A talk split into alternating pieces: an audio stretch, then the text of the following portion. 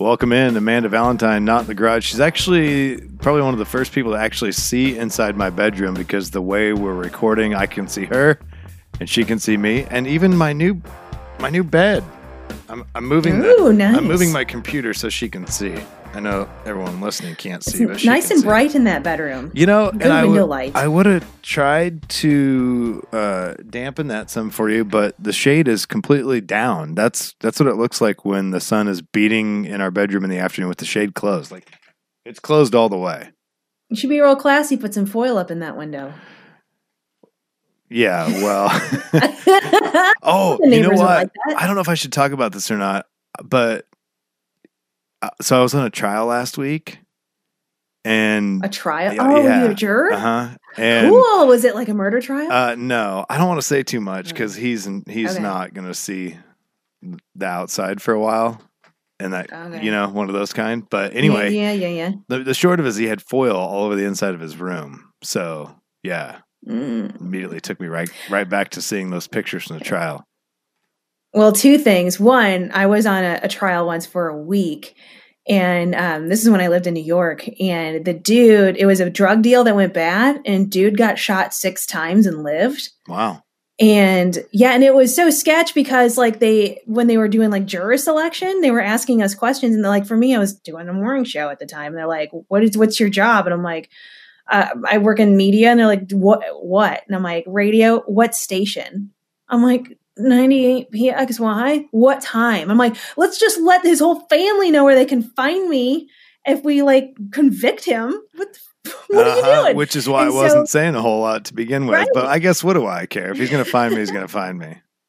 but it was amazing though because it it was over weed of all things and so they they these dudes up on the uh, the stand and they're just kind of like um, can you can you tell me you know that the, at the time you you had two marijuana cigarettes on you and he's like yeah and they're like can you tell me what this is and they handed him the ziploc bag and he smelled it and he just cocked his head back and he goes that's weed Man, and I'm like, oh my God. I laughed out loud and I was the only juror that laughed out loud. I'm like, oh, well, and they tell you that that you can funny. you can talk about the details of the trial after the fact if you want to and it's always a slippery slope or at least i feel like it is because kind of like you mentioned you don't know if someone's family is going to come after you which Yeah. they'd have to be pretty brave and pretty bold to do that which i'm sure that's probably happened before but uh, what's funny if that you brought up weed is that the guy that was on trial actually tried to say that at one point that he was driving back into town to go to the weed store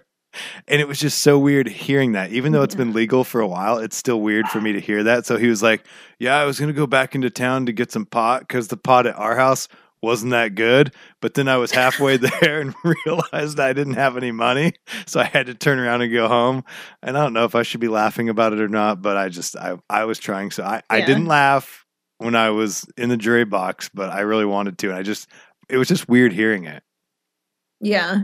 That's awesome. So, but a second point I was going to bring up with the foil in the windows, and this is a point that I've been talking, I brought up to my husband Mike. I'm like, how how is it that there, if you, you when you go into like a bad neighborhood, I don't want to say bad neighborhood, but you know exactly what I'm talking about. When you see the houses or the apartments where they have the mini blinds that are all broke ass. I'm like, how does it even happen? Like, I've lived in plenty of apartments. You know exactly what I'm talking about. They're all broken, and then they, or they got and they're just smashed up against the window. I'm like, how do you even do that? Like, just take them down at that point, and I don't know, just throw a sheet over it or something. And I'm like, but I just don't understand. And it's like you don't ever see like any like mansions with broke ass mini blinds in the window. Yeah, I don't know what it is about it. I don't know if it's someone's dog because Ashley had a dog tear up her mini blinds at one point, just a crazy ass dog that like jumped up on the counter and chewed up the mini blinds. So I don't know if it's somebody's wild ass dog or if it's their wild ass kids or what it is. Could be a Yeah, combination of both. I'm just think then just like pull them up then and put some. I mean, you don't even need to buy curtains. Like just pin a sheet up and like don't have your blinds, your broke ass blinds hanging around. I don't know. That's just my opinion. but now that like I brought that up, like every time we see them, Mike is like, "There's the mini blinds. They're all broken." I'm like, mm-hmm. well, and window coverings aren't like super affordable or anything, which "Yeah." So I'm saying, just pin up a, a towel, I know, a but I, I don't think or a- people think that way. I think that they think Matter of fact, we have one broadcast blind right now. It doesn't oh, look Oh, bad you? from the outside. It still works. It goes up and down, but it's just kind of janky. But we haven't Yeah. replaced it yet. Those things are expensive. Oh, they are expensive. And I guess I could well, how did it get broken? Just your kids? No, I think it it was probably apparently it was broken when we moved in, but it wasn't that bad. We have the blinds that you can push back up, so you pull them down, then push them back up. Oh, there isn't okay, a yeah, string, yeah. and so there's a string in there that just came disconnected, and then once it goes all the way back up in there, it's just hard to get it reconnected. And I'm not MacGyver, so yeah, it could Yeah, probably it's like we're be living in fixed. 20 but- But we're living in 2020. There's no way to better engineer these damn blinds. Oh, and RV blinds You are the I mean? worst. I have broke ass RV blinds too. Now that I think about it, I think they oh, right on. I think they duct tape part of it. I looked up, I was laying in bed one night in the RV. I look up, I'm like, there's duct tape on the top of the mini blinds in the gently used Winnebago. How ghetto is that? Just but- classing it up. I like how we just went off on a mini blind slash juror tangent for a couple of minutes Yeah. as we start with the podcast. But you have a lot going on. You uh, recently stepped away from radio a couple of months ago, and we've been trying to get connected for a while. If you're listening to this podcast and you have no idea who Amanda Valentine is, she was my uh, morning show partner at Q100.3 about what, five and a half years ago ish? Yeah, I was there at the beginning. I moved there February 2013 um, up until December of 2014. So it was less than two years. Yeah. And so we had Which isn't that crazy? It doesn't Yeah. seem like it. Like we only did mornings together for a year, and it seems like that we did it a lot longer than that because I did mornings with Dan yeah. for a year before we did mornings together. Yeah, and it seemed like it just flew right by the the time that we spent together. And you were off to Cincinnati and uh, had a lot of success there in radio, and then started doing the podcast thing, and that took off, and it's just been awesome for you. Yeah, so I mean, I do um, my podcast is called Pound This, and it's health and fitness related, weight loss related. I do, I do five episodes a week, which is really masochistic, and I've been doing five episodes a week for oh my god, oh jeez, a year and a half now, and I've been doing the the podcast for um, over two years now. And so I I left my radio job when my contract was up. I made the choice to leave, which a lot of radio people can't say that uh, I, I you know, wasn't fired, which I have been a couple times. Um, Just not this time. just not this time um, that I, I left to do the podcast and um, I, uh, I came out with a, a cookbook um, in January and I have um, a line of spices. I've teamed up with the local company here to do spices and coffee. And then I um, I was going to do a trip, but it got canceled because of coronavirus. I was supposed to do like a retreat in Utah next month, and that just got canceled this morning and then also to become a personal trainer, which also got canceled because all the gyms are closed. So let's back up a little bit. I'm sure you've told the story a million times, but for the people listening to this podcast, they may not be familiar with the journey that you've been on over the past. How many years has it been since you started the whole weight loss?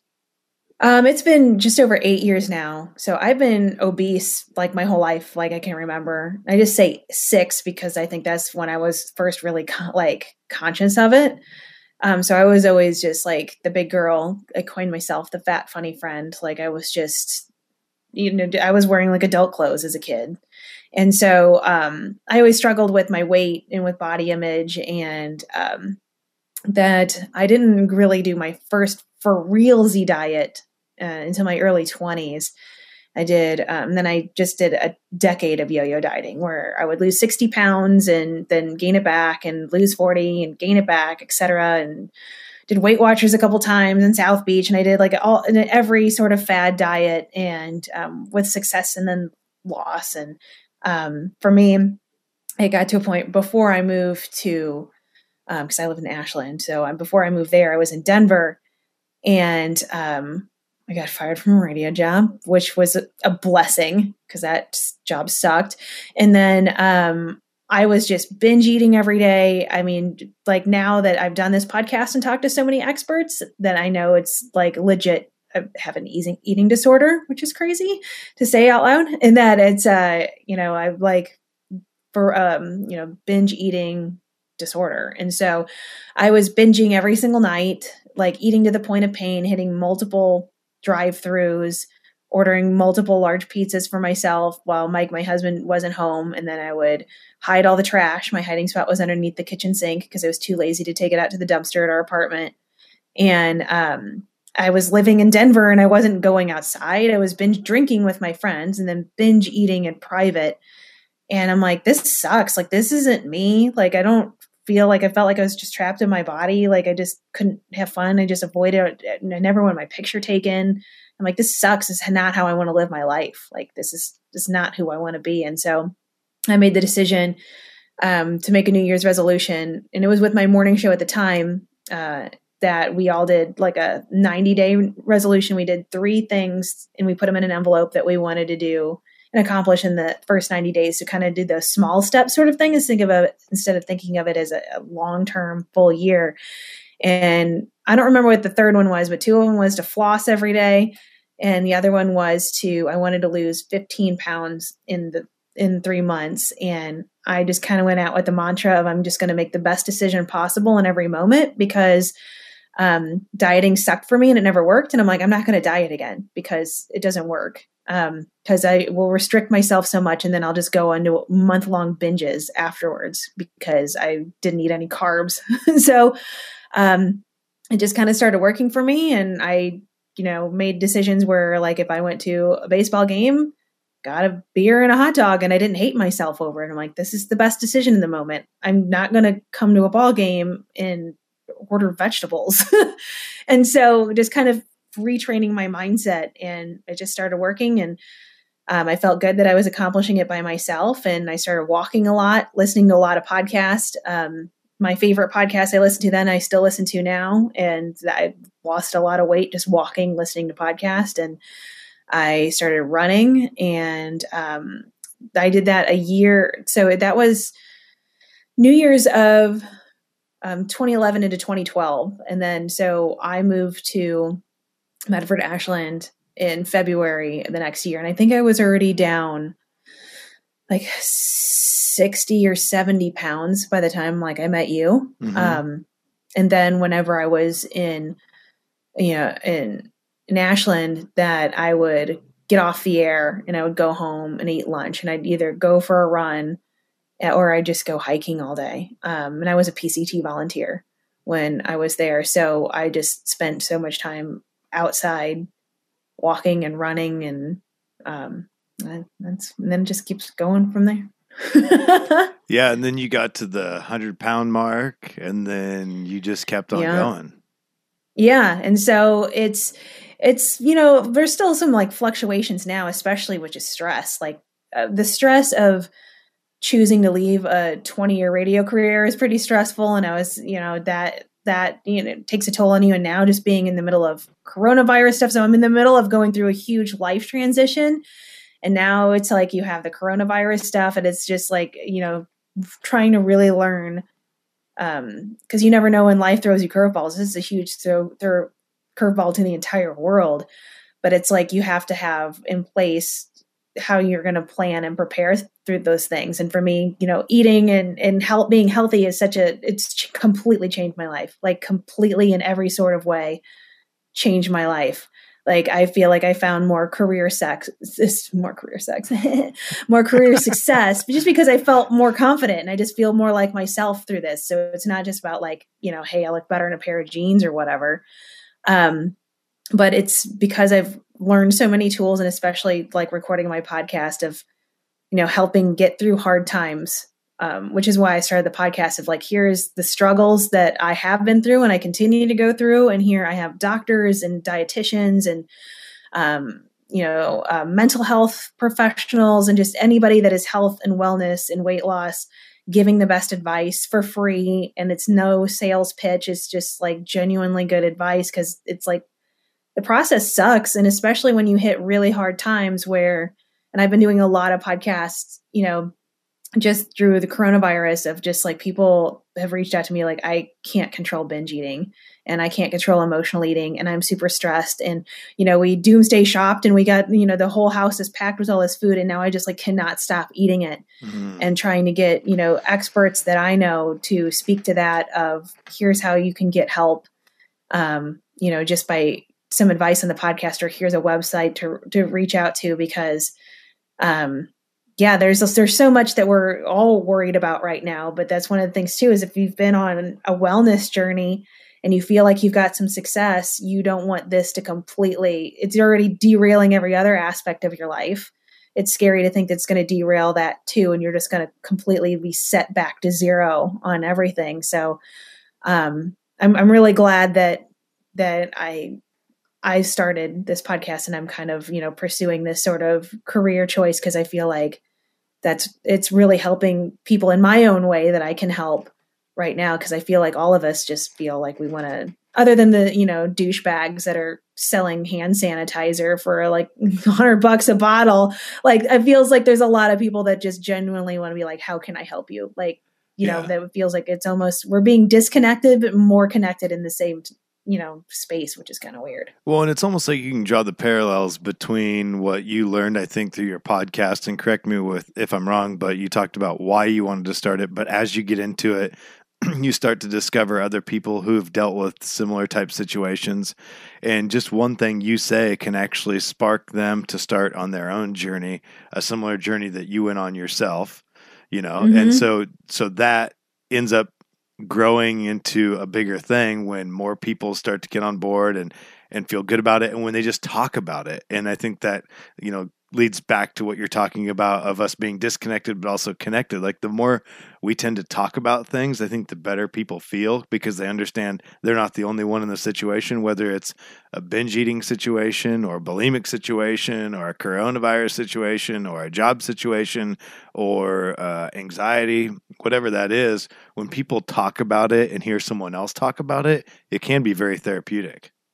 Yeah because i mean a lot of this stuff is that it you, there's a lot of shame attached to it. And you know i can speak i mean i never even talked about my binge eating until i started this podcast. Like i didn't you know it's not like i like me and you chatted about it or anything like that. You know what i mean? I'm not just like bringing this up in regular conversations although i do now. But it's it feels shameful. You're like what's what's wrong with me? How come i can't figure this out? Like oh i'm such a turd because i keep failing at this. And so you just hold it inside and just kind of let it eat away at you. But to be in a space where it's like oh somebody else is saying this out loud of like now i can put a, a label to it. Like now i understand what it is and i'm not the only one doing it. And oh maybe i should talk about this. Like maybe this is something that you know it's just could be you know just relieving to talk to your parents or your spouse or your best friend about because it, you, you've opened the door that it's okay to have the conversation. And i just think that's that's huge for a lot of people and you just never know you know in a podcast just like in radio you never know who's listening. Mm-hmm. you're just kind of speaking into a microphone in your empty little room and it's like you never know who it's touching and how it's touching them. And i don't know it's just really exciting when you do get the feedback when people do take the time to write you and tell you how it impacted them or just that they just like you being a part of their day um, you know, which is, you know, what's great about being in radio too, whenever you can do really great things like you guys do for St. Jude. And you can just know that like you're using your voice to make an impact and make a difference, not only for the kids at St. Jude, but just for the your own community. And you can just show that like there's so much good in people. Like it's it's a it's a really powerful place to be in. Yeah. Well, and I like what you've said. I've heard you say it numerous times and I think you mentioned it a few minutes ago about making the best decision in that moment because mm-hmm. it's easy for people to look at any situation, whether it's a, a, weight loss goal that they're trying to get to or uh, something in their career, whatever that is. They see the, something at the end that they want, whether it's losing 100 pounds or losing 20 pounds or that job that they've always wanted, and they think they have to do all this right now to figure out how to get there. But if you just make that one right decision in every single moment or try and make a better decision, that's what I've been telling myself lately. Try and make a better decision every single time or as many times as I possibly can. It's not always going to be a great decision, but if I decide to go with a salad instead of french fries, just one time, that's one more time that I didn't eat the french fries. And over a yeah. long period of time, like you experienced, all of a sudden, well, there's five pounds, there's 10 pounds, or you're one step closer to that job you've always wanted. And it has yeah. a huge impact over a long period of time. But it's just so intimidating for a lot of people. They almost talk themselves out of it before they even get started. Yeah, and I, I that's a good mindset point too. Is that I've talked to so many people about if you go into and I mean specifically speaking of health and weight loss, but again, this goes to any sort of aspect of life. If you go in being like, "Oh, I've done this before and I suck at it, and I'm going to fail again," like, well, of course you are. You're telling yourself you are. Mm-hmm. Like you don't even have any hope for yourself. Like your mindset going into it is setting yourself up for failure. Like listen to yourself, and like you're bullying yourself, telling yourself that you suck at it. Yeah, you're not you're not going to do it. So it's like, again, just you have to just change your mindset and be like, yeah, and maybe I'm not going to get there right away, but you know, I'm going to baby step there. I'm going to do my best. And another quote I really like is a um, Maya Angelou quote where she said, you know, now that I know better, I do better. That, you know, that in every moment, like we're just all trying to figure it out day to day. And yeah, you probably did some jacked up stuff in the past and stuff that you might regret and you didn't do your best. But it's like, but now that you know better you can do better. Like you're a different version of yourself now. And if you've tried doing this step before and you failed well now you know better. Or if you put your foot in your mouth or you said something it's like well that was the what you did in that moment and now you knew better and now you can do it better moving forward. And i think that's really helpful to think about too of you know you're just you just learn from mistakes. Yeah and it's never too late to do better you know, in yeah. whatever situation mm-hmm. it is. I had someone tell me that recently, and we had a pretty good conversation about, you know, some things that had happened in the past, and and this person basically said, you know, I I was not a good person. you know, like I did a lot of things I probably shouldn't have done. I didn't care anyone else. All I cared about was money. And there was something that clicked. And then all of a sudden that person just decided, I'm going to set all that over here I'm not going to forget about it, but from here moving forward, I'm going to try and do better. I'm going to try and do more for other people and really has completely changed their life. Man, that's awesome. Yeah, that's pretty cool. Um, so speaking of the coronavirus, uh, how are things mm-hmm. going there in Cincinnati where you are? Um, it's interesting. Like it's funny, like right before we hopped on here, like somebody rang the doorbell and Mike went downstairs and he answered it and he came back up and he's like, I'm like, what was that? And he goes, that was a dude selling meat out of the back of his pickup truck. I wanted to know if we wanted to buy any meat. I mean, buying oh, these are the times we live in. out of the back of a pickup truck, to me, yeah. is strange enough on a regular day, let alone during coronavirus pandemic, because then you really don't know where that person's been, where the meat oh, came yeah. from, all of the above. Mm-hmm. Everything about that yeah. screams a giant no from me.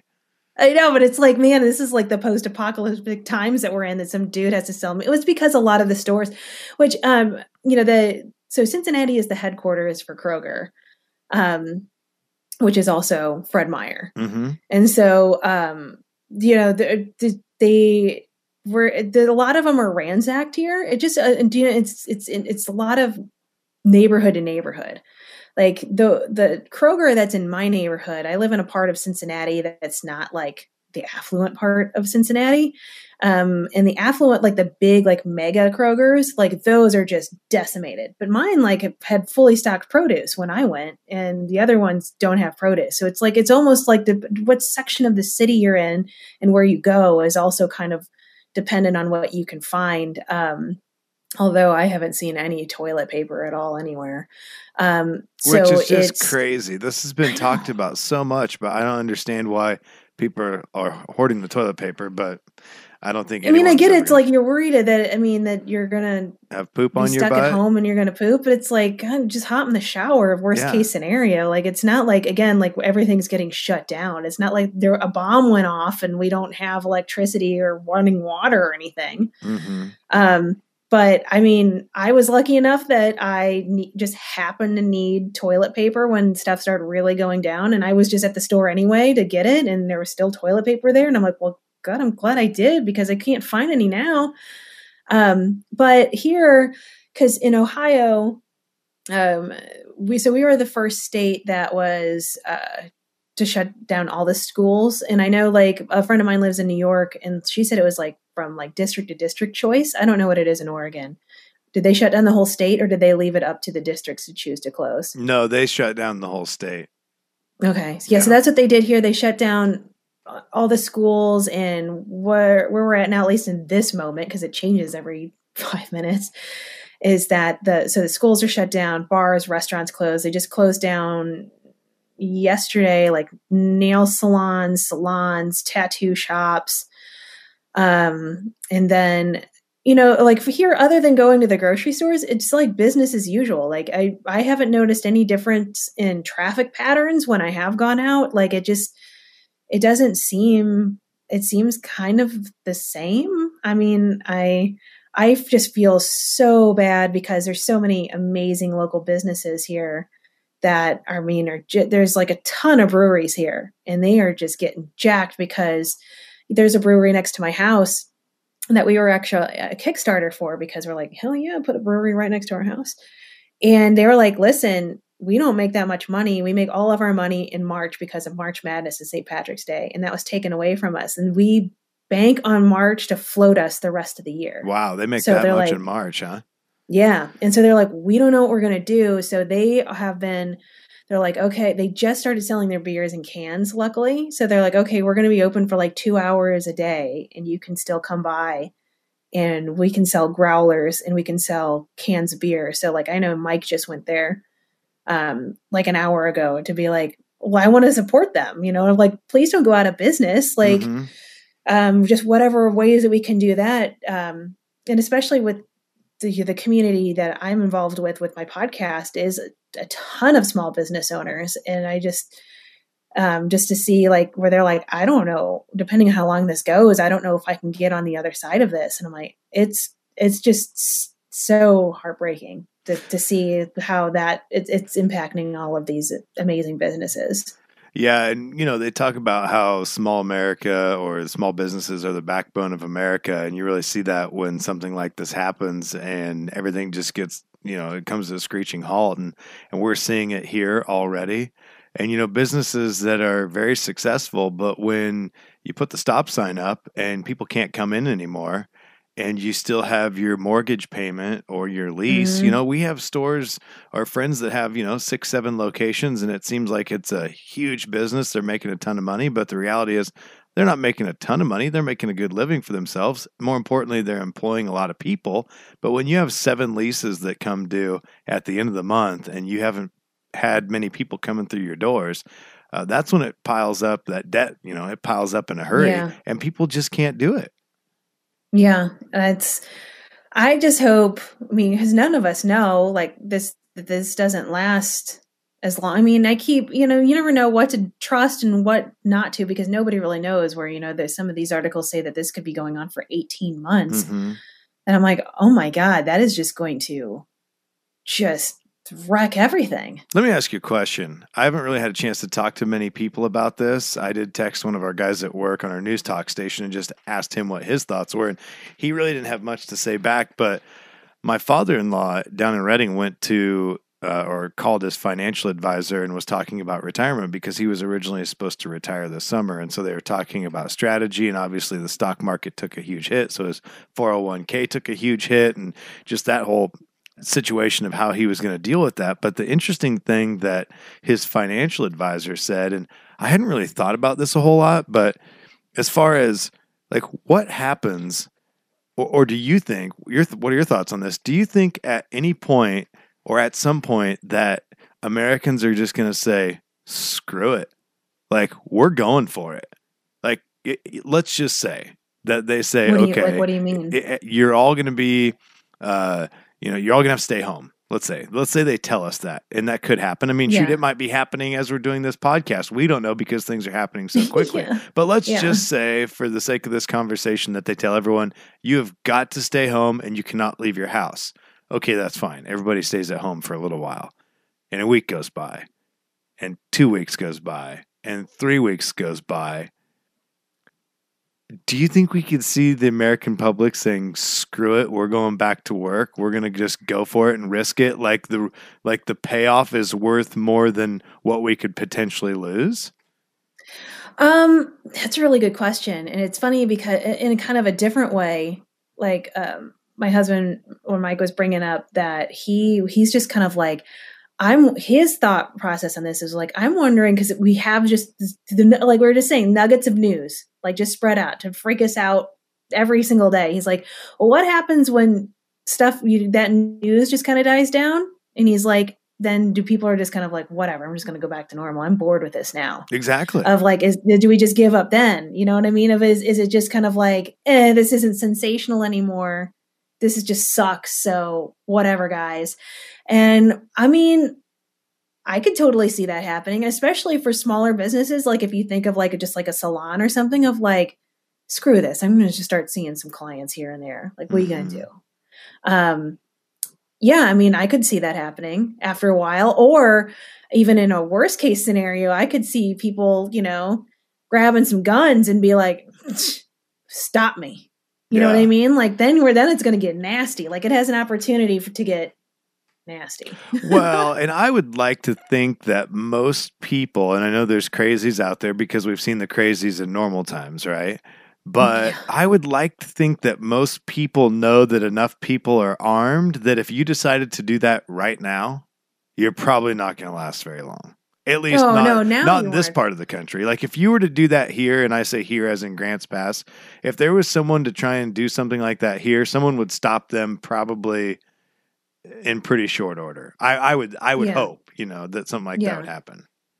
Yeah, I don't think that at this point in time it wouldn't, but I, I wouldn't be surprised if we're in this lockdown for three months and people start getting itchy. Yeah. You know, just think about like you got cabin fever, you start going nuts and you start, you know, then I mean, do we have to worry about things? I mean, God, we're going to such doomsday down a hole here, but it's like, you know, looting and everything else. Like, at what point does people stop following the rules because people don't follow the rules now and now they're like letting prisoners out and stuff mm-hmm. like that so it's like oh you're there's definitely not rule followers so yeah. it's like it it just could just be a total recipe it has a possibility for a recipe, a recipe for disaster or it could just blow over or it could just you know create you know new possibilities and we could come out on the other side w- with a whole lot of knowledge on how, how, better ways to do things. And that's kind of how i've been choosing to view a lot of it. It's like well how can this change? It's and no matter what there's no going back to where we were before. Like there's just no way where all of these companies that can see how people can operate working from home and who is necessary and who's not like just that alone is going to shift a lot of things in just how people operate and behave. So it's like, how is that going to work out for the better for a lot of us? Or is it going to be bad? Or like a conversation I just recorded a podcast yesterday with two doctors. One is um, a psychiatrist and the other one is a physical therapist. And they were happy that they're like, this opens the door for telehealth because there's so many rules and regulations against telehealth and that they they re- relax those now so people can get care online. And they're like well thank god because there's so many people that live in remote areas of the country that don't have access to therapists. But if they could hop online on, on just like we're doing where we can see each other on video and chat like more people have access to mental health. More people can not clog up the the hospital systems because they're like hey this hey, jump on a call with your doctor or with a nurse and be like, this is what my foot looks like. Do I need to come in? Um, and so I'm like, that, I mean, yeah, like that's what a great possibility that ha- can can open up. So it's, I think it's at least in this moment where things are scary, like at least I feel like that's a bright spot to kind of look forward to. Well, and I think you're only scratching the surface because if you really want to think about it, and, and I know just earlier my wife was working on um, you know, math and reading out at the kitchen table and actually brought a smile to, to my face. I was sitting in here in my bedroom. I've got two laptops open. I've got, you know, the news and the timeline open over here. And on the other side, I have my email and trying to take care of work stuff on the other side. But, you know, what about school? You know, if you just look at it as far as brick and mortar versus not, what does that mean? I mean, you talk about mental health and health and and different areas there, but also schooling and work and different industries that actually could probably streamline things a lot better or have things flow a lot better, maybe even give people more flexibility as to how they work. So there's a yeah. lot of different layers to this thing that we could see and maybe even more creativity too. Yeah. Well, and, and, something that I think is a big benefit just from everybody that I've talked to, um, and myself included, it feels like we just take ourselves all the way back to a week ago that that it's I feel like us as a society or as a nation, we're all running a thousand miles an hour. Like we're all like trying to do all the things. We got we got a job and we got a side hustle and we, you know, you're got kids and family and you know relationships and like everything. Like you're just, it feels like everybody's just been cranking hard and running really hard, running this life. And is this a blessing in disguise where it's kind of like a snap, break, take a breath? Like everybody I've talked to has kind of been like, oh, oh, okay, like I can let go of some obligations. I'm spending more time with my family. I was on a like a group call um it was yesterday that wouldn't have happened without this whole thing happening and one of the women said i didn't realize how much i was neglecting my dog i'm so busy with my work and everything else she's like that for the first time in like a year and a half i'm really spending time with my dog and i was just like i didn't even realize i wasn't giving my dog the attention that he should get because I'm so stuck in my phone and my laptop mm-hmm. and of I think that that's going to be an eye opener for us too moving forward of like slowing things down and kind of putting things more in a perspective where it's like oh well I do like being home with my kids a little bit more and maybe I should be seeing them more instead of just being in my phone and hustling at work all the time. How much do you think of uh, that is because of consumerism?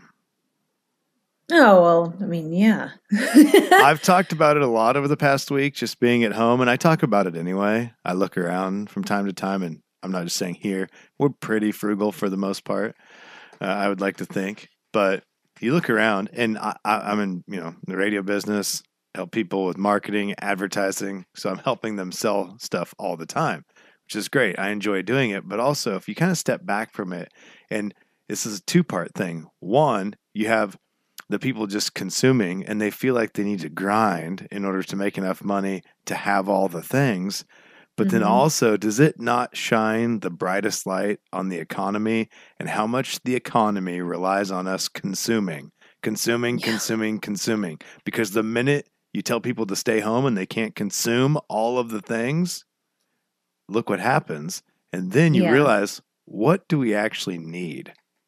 Mm-hmm. And that yeah, is like, sure. I mean, to me, it's like, you know, mind blown. yeah. Like, oh my gosh, you just look around and go, well, okay, I was complaining about that. That doesn't match. Does that even matter? No. Yeah. You know, oh, this well, doesn't a lot of go. it is. Go ahead. Well, I think that a lot of the consumerism, well, I mean, there's all the keeping up with the Joneses and all that crap, but I think a lot of it is because we are so busy and generally kind of unhappy, a lot of us, that it's like, oh, well, how do I fill that hole and numb out? Like I'm not getting the the nourishment I need for filling of hanging out with friends and family and having that downtime. So here, let me buy all this crap and do some retail therapy. And mm-hmm. I bet if I got like if I got a new if I got a new couch, it would make me feel really good. And then you just keep trying to feed that of like you're missing something else. So you're buying crap to make yourself feel better and that's just a cycle that doesn't end until you're forced to stay in your house. yeah, isn't it something? I was talking to a friend of mine, and he was talking about is the closets at his house. I almost said his wife's closet, but it's not just his wife's closet. Every single closet at the house, one is full, and two, half the stuff in there has tags on it that's never been worn. I mean, if you just yeah. stop for a second and think about that. Wait, I have closet's full and half of the stuff has never been worn and may never be worn of things we don't even need. I mean, that's just when you really step back from it, wouldn't you go, mm-hmm. well, that's ridiculous. Well, that's dumb. Why would I do that? Well, because again, you're scratching that itch. Yeah. Well, and even too, just going through this and how everybody's been ransacking grocery stores, it's that you know to think of how lucky we actually are for the for those of us that can stock up on food. Where you know that there's people that can't fill a whole freezer and a fridge in a time, a time of crisis like this because they don't have the money to. And it's like how it's like shining a light on that of you know you can get in this comfortable middle class life and it's like you kind of forget that how hard a lot a lot of people are really struggling that we're in a time of crisis and they don't they can't buy enough food to you know survive a, a week or two at a time. And it's like yikes. Like whoa that's that's who who we are. That's that's a really big portion of this country. And you know just to think i'm like wow i'm just so fortunate that I, I can when the only thing left on the shelf is the expensive rice that I can buy the expensive rice mm-hmm. you know of like I'm in I'm in a really good spot there um so it's kind of been highlighting a lot of that too or at least I hope it has for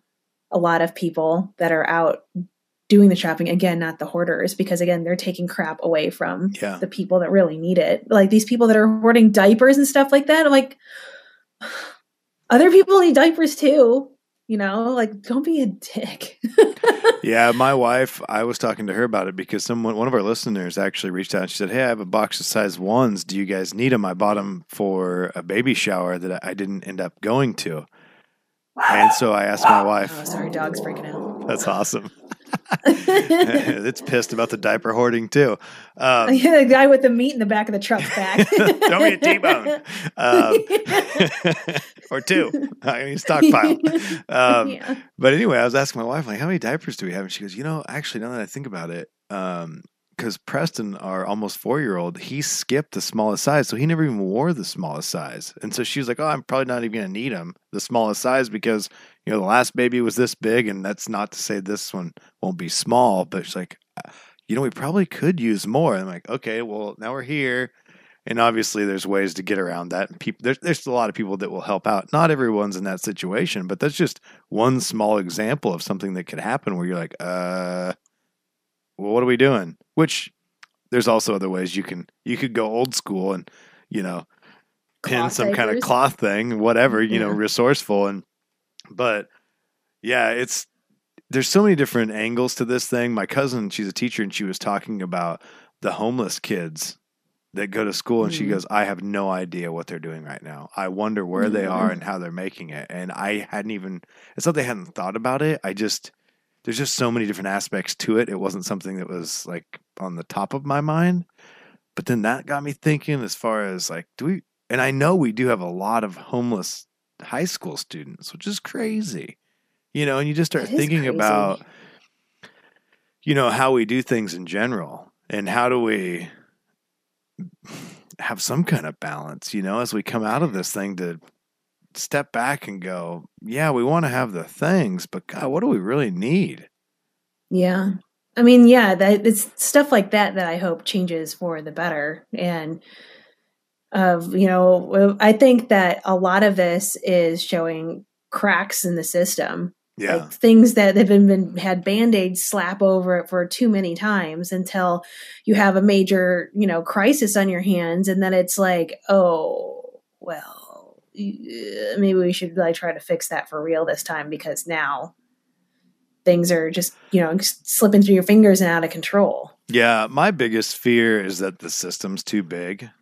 And I've talked mm. about this just with friends. I haven't really talked about it on the podcast because it can be kind of a touchy subject. But I think it kind of speaks to what you're saying as far as the system, right? And it's so out of balance.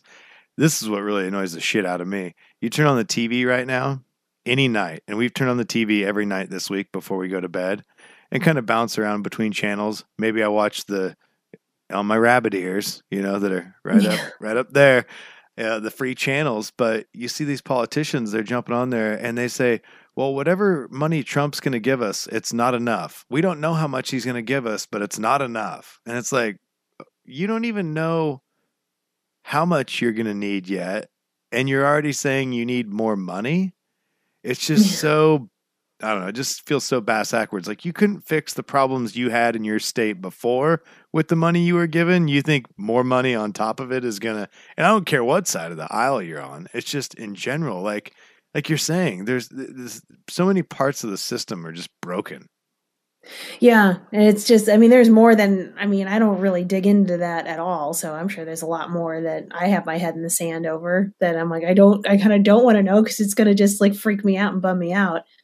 But I don't know. It's a crazy time. Like it's just like I can't. None of us can wrap our head around like what the hell's going to happen on the other side. And like an article I read, and I've been referencing this a lot, is that you know because you just never know like what one small like ripple was going to you know the butterfly effect like what kind of random things are going to make a changeover. And one of them was the example which I didn't realize until I read this like a week ago that uh that when the OJ trial was on, it just completely like decimated daytime soap operas. And so, and it just like stayed that way of like, so people are like, oh, I like watching this real time, you know, crime and what, what's just going on. And it's just completely shifted the game for this, you know, where soap operas made a lot of money and they're really popular and then they weren't as much anymore of like how, what is something like this how does it ripple into like every aspect of our life? Like what is it really going to do to politics and government and you know like or just anything? Like what how is it going to shift it? And it's like you could just like never even predict. Yeah I don't know. There's just so much to it and so much that we don't even know. And as this develops, I mean, that's the thing for me is we don't know what's going to happen over the next 24 hours. We don't know what's going to happen over the next 48 hours in the next week and two weeks. And if you follow the patterns from other countries, two weeks from now, it is not going to be good. And I mean, I guess yeah. the good news saying that in the same breath that also, you know, in China, they're saying they're starting to recover as far as the people of China you know, as far as their economy, I can't really speak to that, but it looks like things are starting to get better. But then again, they're a ways into this thing. So maybe there's some light at the end of the tunnel, but we don't know. We don't know if the hospitals are going to get overrun. We we think that's probably going to happen. That's what they're telling us. I can imagine that could easily happen. And that's what scares the shit out of me is the fact that we're supposed to be at the hospital three weeks from right now.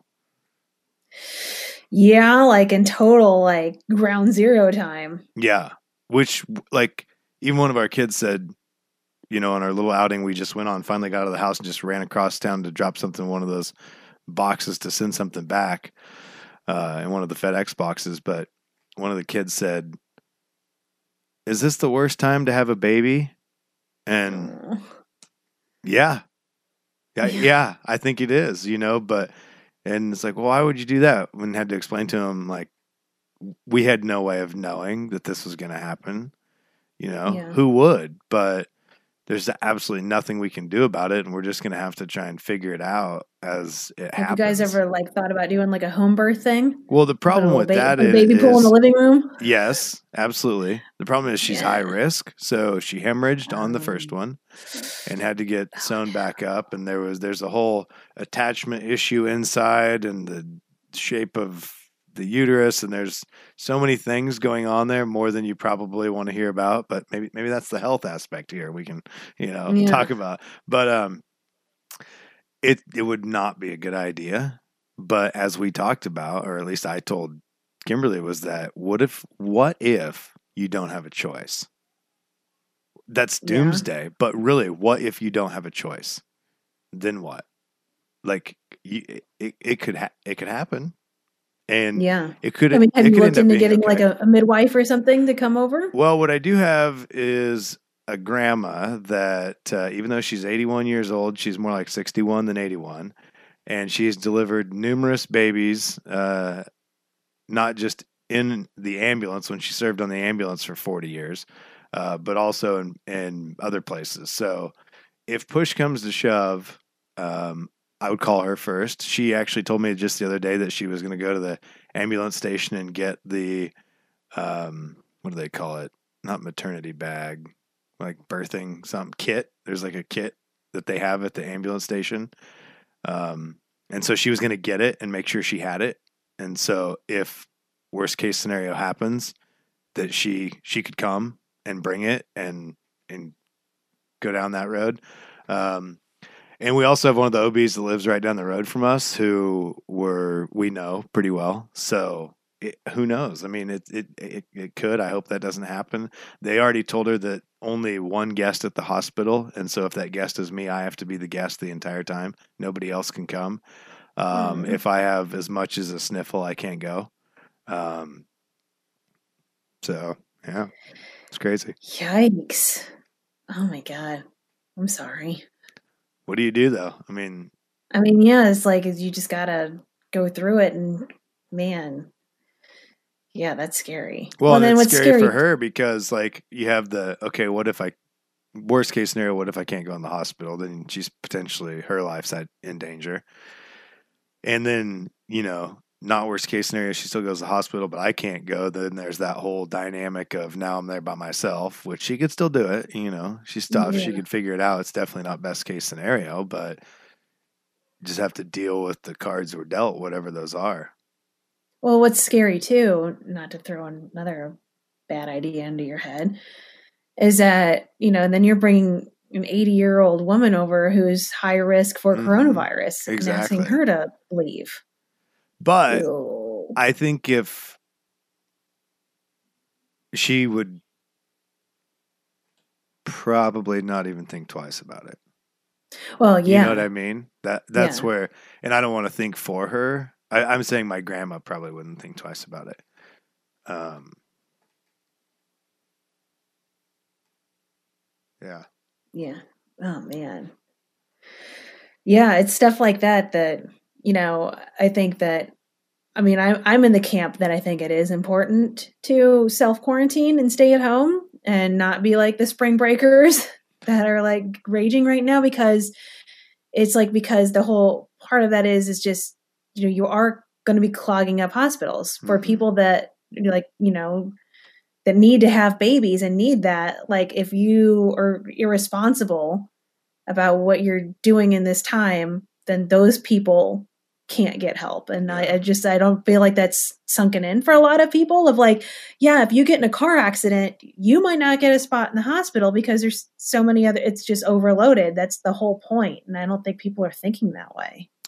Yeah, and it's really hard to watch it in slow motion because we can follow along, as I mentioned earlier, with other countries and how the timeline has worked. And obviously, we're trying to slow that down, that curve that they've talked about so many times on TV and on social media, but it's invisible and it's it's going at its own pace and we can't see the pace until they tell us, you know, as far as how many people have been infected. And usually when they do tell us, it's already happened. Well, it has already Yeah. happened, if that makes sense. Mhm. So yeah there's people who are infected that we don't know about yet, and they're going to tell us. And as there's more tests, because there's not even enough tests out there, so it's already happening. It's already happened, and it continues to happen.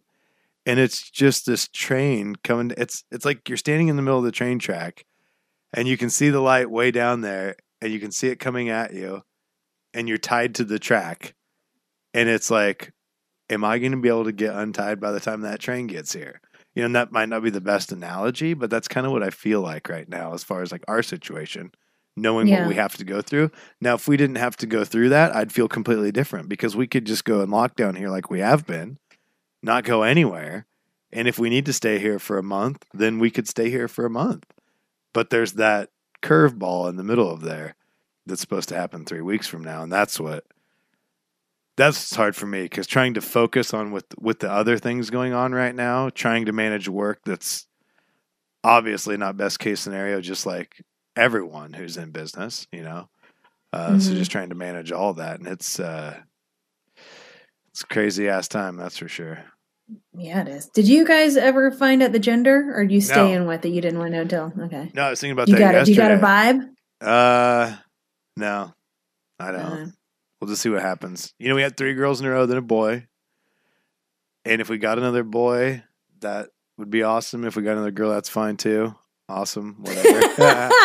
I mean, it wouldn't hurt my so it wouldn't hurt my feelings uh, because everyone's like, "Oh, you know, you wanted your boy, whatever." I'm like, originally, you know, last time. yeah Um, that's that was never the case. That's not why we kept having kids. I'm super glad we had him. He is so funny and so much fun to be around. He's just that kid, and I hope he never changes because he's just awesome. But um, not that the girls aren't, but you know. Uh, so if we had another boy, just to kind of you know balance things out. If it's a girl, then she'll probably be the you know she's obviously going to be the baby, and that's going to be it. But um, yeah do you are you guys done with kids after this yeah, like for real this time Yeah. Yeah. We weren't even going to go for it this time, but I, you know, it's really, for me, it's, uh, this can be tough, but I'm gonna we're gonna talk about this.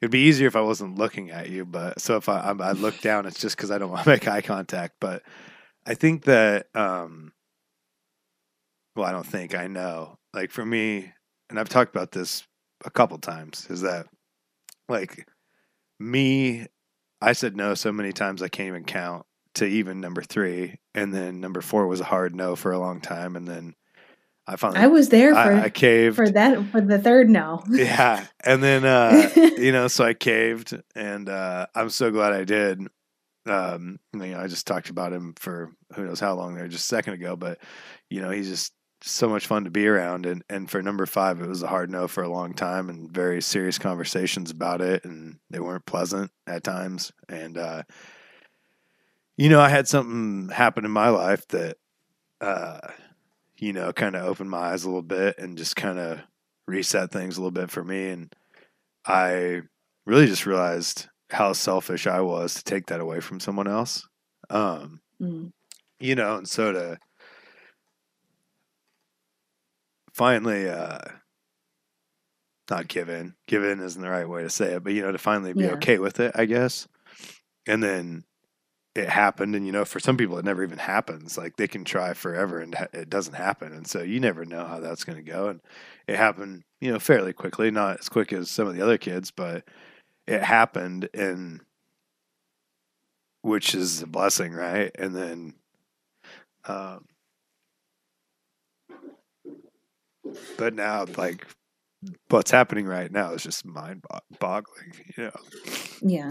so, yeah, and it's all like I'm sure we'll get through it, and it's uh, we'll have a hell of a story to tell at Yeah, some point, right? you know. But it's Well, uh, it's like you know to think that you know to think the positives of it. If everything happens for a reason, of like maybe this is the you know special baby that's gonna change the world. Yeah, you never know. Yeah. I mean, it's nothing would surprise me. I've seen what I feel like is plenty of you know miracles in my lifetime or things that people didn't think would happen, you know, in different ways, you know, small things, big things. And so, yeah, you just never know. And, um, and the nice thing is that usually I try and be the one like, it's all going to be fine. But my wife really has been the one that's been like, you know, we're going to figure it out and it's all going to, it's all going to be okay somehow, no matter what, you know, work and who knows everyone's work. A lot of people don't know what's going to happen with their jobs Yeah.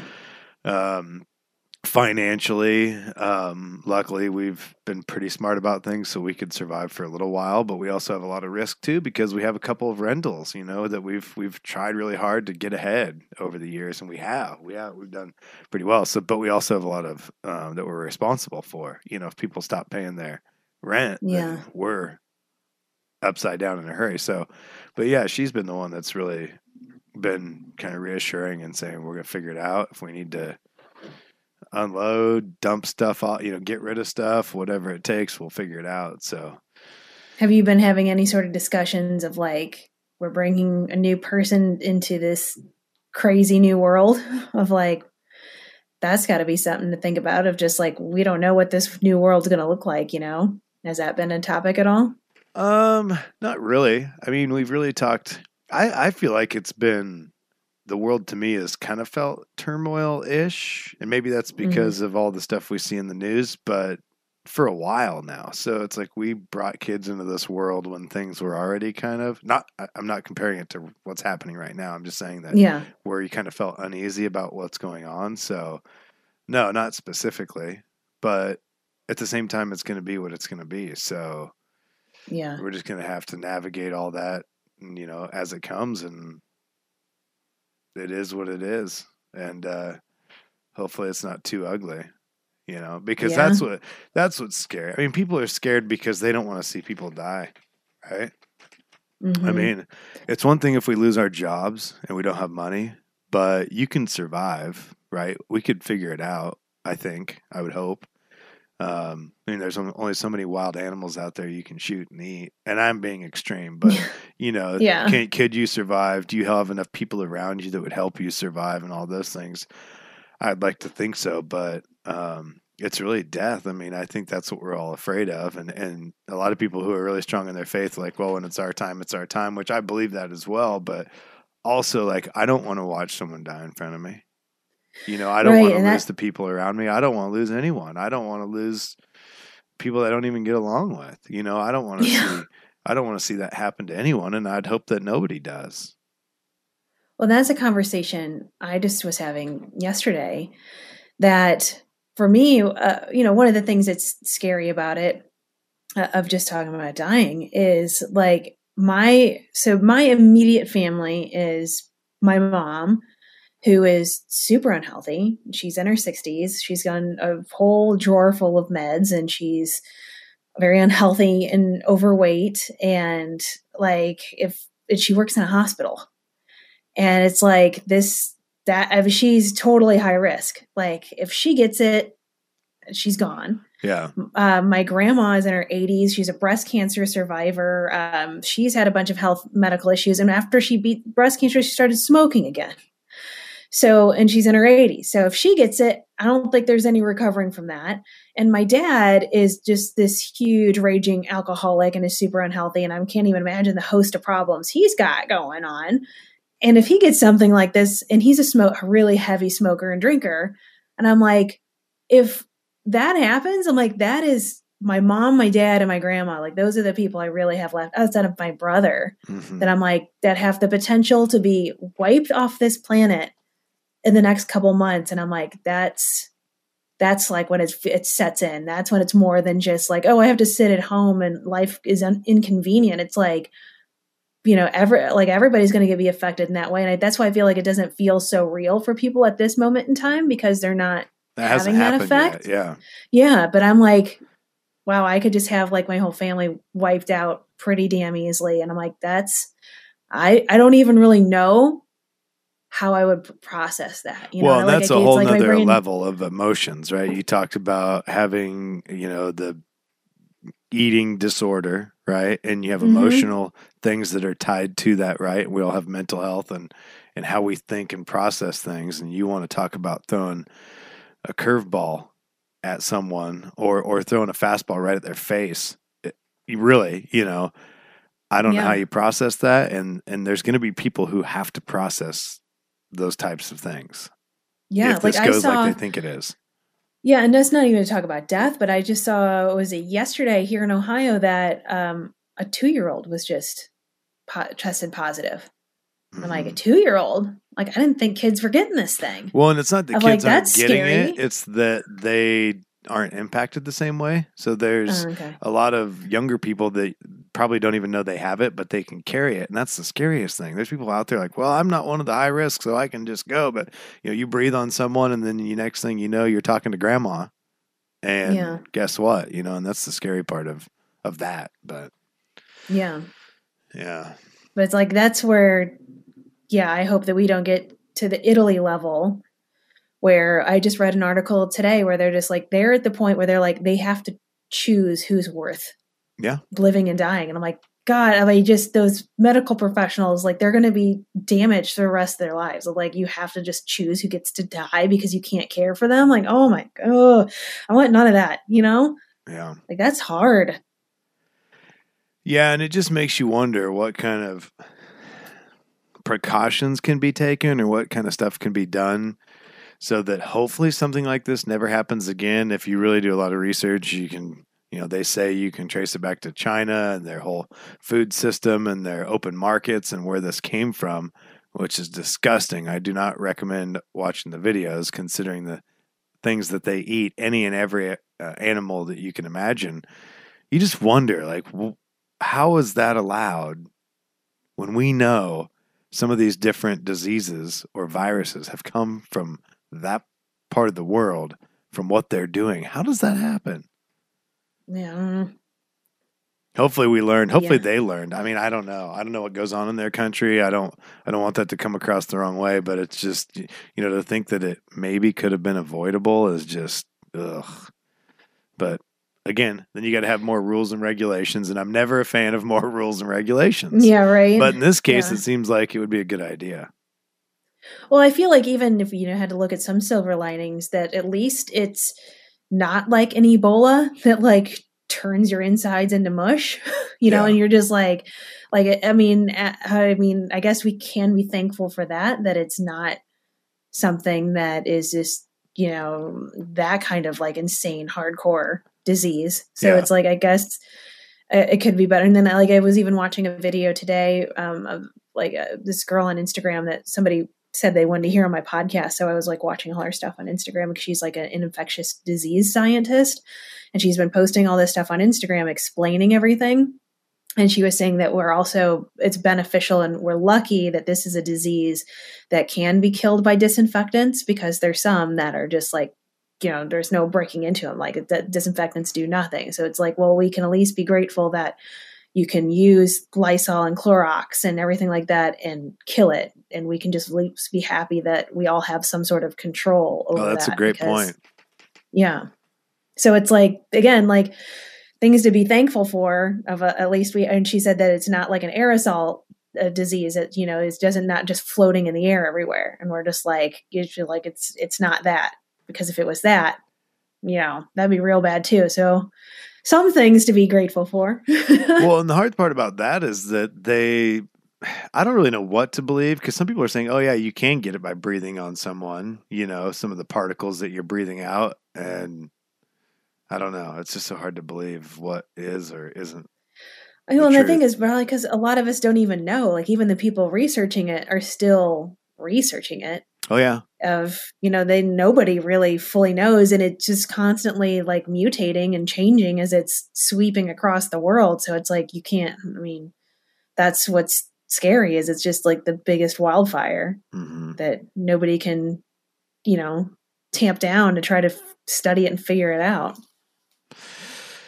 Yeah. It just makes my head want to take a nap. i know right and that's why i'm in, like trying to focus on the like oh well then we're good, good well at least we get to we can, can have some naps now yay silver lining Not at my house. Oh That's yeah, my own fault, I don't though. have any kids. So. Right. Just a dog got- barking occasionally. A dog and three cats. So I got a little three. I Got a little bit of a barnyard going on here. Did you lock them out of wherever you are? The cats, No, so they can't come in, or are they roaming around? They're roaming around because I've learned that if I close the door, then they'll bang on the door and put their paw underneath the door and like yank at it. So I have to just let them free roam. Otherwise, they'll all have a fit that they can't. They don't have access to come in here. So they just like typical cats. They just come and go as they please. Yeah. Well, they're like the newest one. Um, you know, because they're they're my own little kids. The so we got um so the we have when my cat Marty that I had when I lived in Oregon, she died whenever we moved here, which I found out she had cancer when we moved. When we were had the the movers came to my apartment in Ashland. The one mover had to take a huge hot dump in my bathroom where my cat was locked up. And I was like, the cat's in there, and he's like, You need to take him. This has to happen. I'm like, Okay. So I had to just hold her because like the, our door front door was open. She could just run right out while the other movers were doing stuff. So I was like holding her while this guy was taking a dump, and I felt a lump underneath her arm. And I'm like, Oh no, what the hell is this? And so whenever we got to Cincinnati, they're like, Yeah, she's got like raging cancer. Wow. Um, so and then they she had surgery and she was fine, and then she died six months later. And then um, I got a cat immediately afterwards because I just like I just couldn't handle it. I, I pet death thing. I have I don't know people. Nobody's good with it, but I was it was real bad. So I got Nilla, the cat that was the first one I got. Then the second one was Grizzy, who's the one-eyed cat who's all broken. They think he's been hit by a car, and he was he's got a hole in his head, like he's just super damaged. And so him, and then we found the dog on the side of the road. And so we got him. And then uh, the dog has so much energy. The two other cats are like, no. And so we're like, I'm like, oh, I get another kitten so they match the energy levels. And so we got this kitten, and his name's Twig, and he's freaking insane. I've never seen a more insane cat. And he's a like part Bengal cat, which I didn't realize are just the most like the crackheads of cats um, because he's like wild animal and he's just Perfect. freaking just nuts. Like just like a good example of him is well, he eats everything. and the re- we couldn't even adopt him at first because they're like, oh, he won't eat, and we can't send him home with you even after we adopted him because they're like, oh, he won't eat, and I'm like, now I can't even believe that because he's just insane. Like so, before I left the radio station, they did this thing where they did like um, a trail mix bar, and they specifically bought like raw cashews for me because I'm a douchebag and wanted like the healthy food, not the M and M's. And so it was like a four pound bag, and that stuff is expensive and nobody wanted it at the end of the day. I'm like, I'm taking that home. So I had it on the kitchen counter. And then the next day I was like, I thought I brought those cashews home. What the hell did I do with them? I couldn't find them. And two days later, Mike's like, You missing some cashews? I'm like, Yeah, why? This damn cat drug him into the living room underneath the recliner, ripped the bag open, and ate like two pounds of cashews. How big of a Like, oh dump my came from God. those? I know, right? Like, luckily, like he was fine, but I'm like, and he does like that all the time. That's just like his, his like daily is just doing just insane shit. And so I'm like, oh my god, all right, that's again like for me, like you are with kids, like that's enough. I'm, I'm, I'm, solid now. Uh, Like that's that's enough animals. yeah, you know, when there's so many things moving, that's the hard part. Like moving this, that, the kid taking this, putting it over here, dumping this, turning this over, leaving it outside. I'm like, I just can't. I can't keep up. How old's your oldest now? Eleven. Oh man, Mm-hmm. 11, Oh, 9, God, 7. man, those pre. Is she on TikTok? She doesn't even have a phone. Oh really? No. Okay. I don't know gonna what get age one kids anytime soon. phones. That would no, they do, but not this one. Oh, was she unhappy about that? They're kind of sheltered in a way. I mean, okay. in They're that not sense. though, right? Oh no, but they don't have like. I mean, their tablet. They had tablets for like two seconds, and they were already like click, click, click on YouTube. And I'm like, instead of like limiting what they can and can't, we just took them. Like we're like, this is Mm. this too much. And plus, it's not good for their brain development anyway to be on gadgets all the time. Later, it's okay, Yeah. but like, oh, the research will tell you it's not good, especially when their brain's developing. So, yeah, we just decided not to. Just tell them to go outside and play instead. So, What grade is she in? fifth, she's gonna be in middle school next year. Ooh, kind of a big deal. Yeah. So maybe middle school. I don't know. This, this school year might be canceled. So who knows? Yeah, right. Yeah, dude, that's a question I have too. Too. Do you get to just move on to the next grade after all? I don't this? know Like, what they're going to do. work? They're talking about online school, but that I don't even know where they're at on that. If they're going to put something in place, and then what if you don't have a computer or access or whatever? So who knows what's going to happen? Excuse me. Yeah, that's so, yeah, that's crazy. Hmm. but anyway, How long we've been recording? What do you think? An hour? seventy three. So Okay. hour It's and clear. One by Price's Right rules. yeah, you were under without actually going over the time. But we talked for Mm. like forty five minutes before. But I know, right? I have to catch up on all the radio crap first. yeah, exactly. Just life and all those other things that we didn't get to on the podcast. But well, I guess this is probably a good natural spot to maybe wrap it. We can always do it again. It's dinner Yeah, I time mean, here. I don't know what time it is where you are. Um, it's eight o'clock here. Oh, that's right. You are three hours. I always forget if it's two or three hours. But Yeah, Cincinnati's in a weird spot where it's yeah. and I I thought it was Central Time before I moved here, but it's Eastern Time.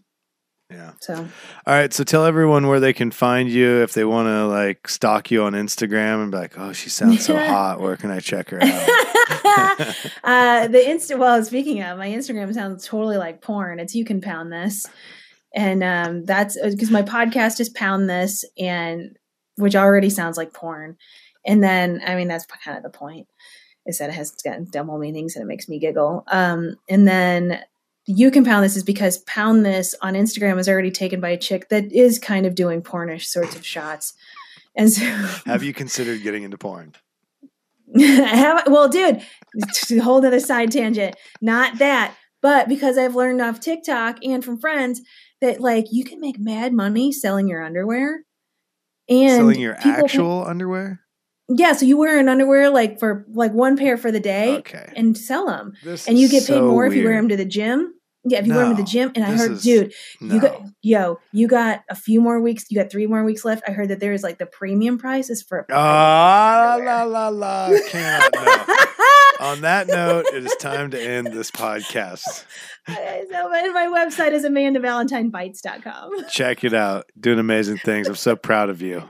I know I've told you that before, uh, but I'll make it official here on the podcast because you've done so many things just since we worked together in the past five plus years that it's amazing. It is inspiring. You've inspired many. So keep kicking ass. And uh, yeah, we'll have to do this again sometime. Oh, thank you. I appreciate it. Yeah, and we're both just stuck at home. So whenever you want to talk, I'll be right here in the bedroom if you need anything aside okay. from. Besides for your wife's underwear? Gotta go. Amanda Valentine, episode 28 here on the Garage Talk podcast with Jason Allen. Please rate the podcast. Also, subscribe if you haven't, and you can get the podcast on Apple Podcasts, Android, Google Podcasts, Stitcher, TuneIn, Spotify, and GarageTalkPodcast.com. Share it with your friends. Appreciate you listening, and we'll be back here soon. Maybe in the garage, maybe in the bedroom. It's Garage Talk with Jason Allen. Thanks for checking it out.